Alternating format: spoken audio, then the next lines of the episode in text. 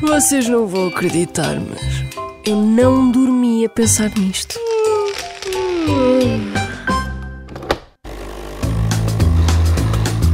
Bom dia, o senhor é Alfacinha. Sou de Tra- Trás-os-Montes. Por acaso sabe porque é que os lisboetas se chamam alfacinhas? É porque vivo em Lisboa. Tá bem, mas qual é que é a razão? A minha teoria é que as pessoas que viviam na- no campo, nas terras circundantes às grandes cidades, eh, achavam que as pessoas que viviam nas cidades, nome- nomeadamente os lisboetas, não percebiam nada de agricultura e que os únicos verdes que conheciam eram alface. Bom dia, a senhora é alfacinha. Sou alfacinha. Então e porquê é que se chamam alfacinhas aos lisboetas? Isso é que é mais difícil. Acha que os lisboetas comem muitas alfaces? Olha, eu sou lisboeta, não como muitas alfaces, nem gosto de alface, tão pouco. Ouvi qualquer coisa acerca disso, mas tem a ver ali com a zona de, de Canessas, é isso? Com as imediações, será? Sim, sim.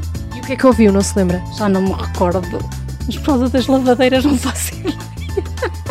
Antigamente plantavam muitas alfaces, não era? Então, mas e, e- e se calhar também plantavam outras coisas e não eram chamados outras coisas? Mas porque eh, insistiam provavelmente mais nas alfaces. na Avenida Liberdade, antigamente, aqui é um vale, não é? E ali havia muito, hortas com alfaces. Ah, e os lisboetas comiam muitas E alfaces? os, al- e os alfacinhas compravam sempre uma alface. E por isso é que se começaram a chamar... Exatamente. Temos aqui várias teorias, na verdade. Os lisboetas chamavam de saloios às populações das terras à volta. Alfacinhas surgiu quase como uma moeda de troca. E porquê? Porque as pessoas de Lisboa, isto em meados do século XIX, adquiriram o hábito de passear ao domingo à volta da cidade e usavam um laço ao pescoço. Para os saloios, estes laçarotes, que eram assim farfalhudos, faziam lembrar alfaces ao pescoço. Há quem diga ainda que o termo e apelido alfacinhas ficou popularizado por Almeida Garrett na obra Viagens na Minha Terra, que dizia: Pois ficareis alfacinhas para sempre, cuidando que todas as praças deste mundo são como a do Terreiro do Passo.